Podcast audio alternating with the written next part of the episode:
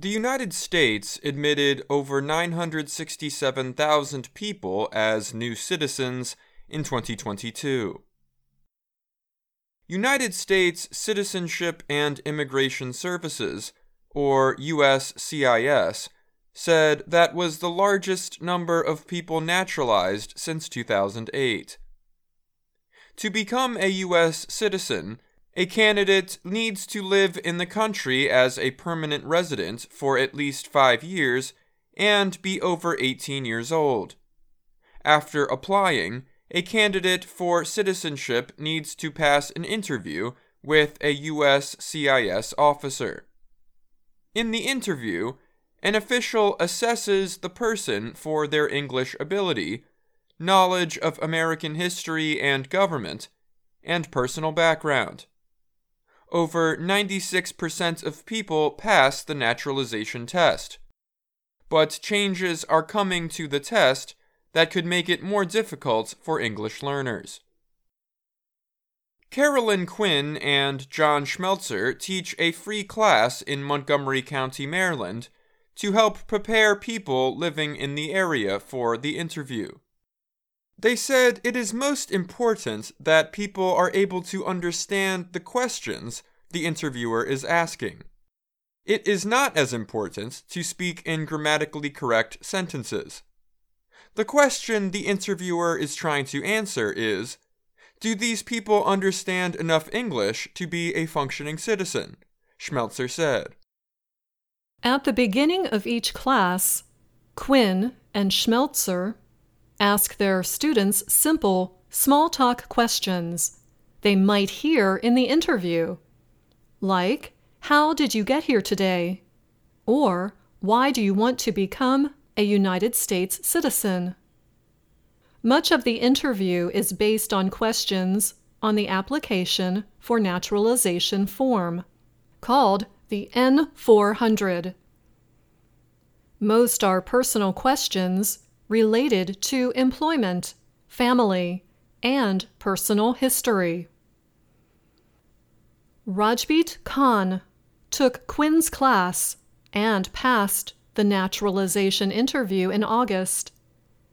She said the class gave her more confidence to speak English in the interview. Before the class, she rarely spoke English, she said. But now I talk to anyone. However, Quinn stresses to her students that her class is not an English class. And she has students enter her class without enough English knowledge to pass the interview. With the increase in Afghan immigrants into the United States, Quinn said she has had a few Afghan women come into her class. She said they never had any kind of schooling, so they don't know how to write. They don't know how to read. They don't know letter sounds. Often, family members with better English skills will fill out the N400 form for them, but they would be unable to answer the interview questions themselves. Possible changes to the naturalization interview would make civics questions multiple choice to reflect current best practices in test design. USCIS said in a document explaining the update to the test. Schmelzer said that would make the test harder for immigrants who may not have a great understanding of American history or English. For now, students memorize 100 civics questions. 10 of the questions will be asked on the day of the interview, and applicants must answer 6 correctly to pass. One question is Name one war fought by the United States in the 1800s. Currently, people just need to memorize one war fought during that 100 year period but a multiple choice test would require knowledge of four wars presented as answer choices and know which one was fought in the 1800s.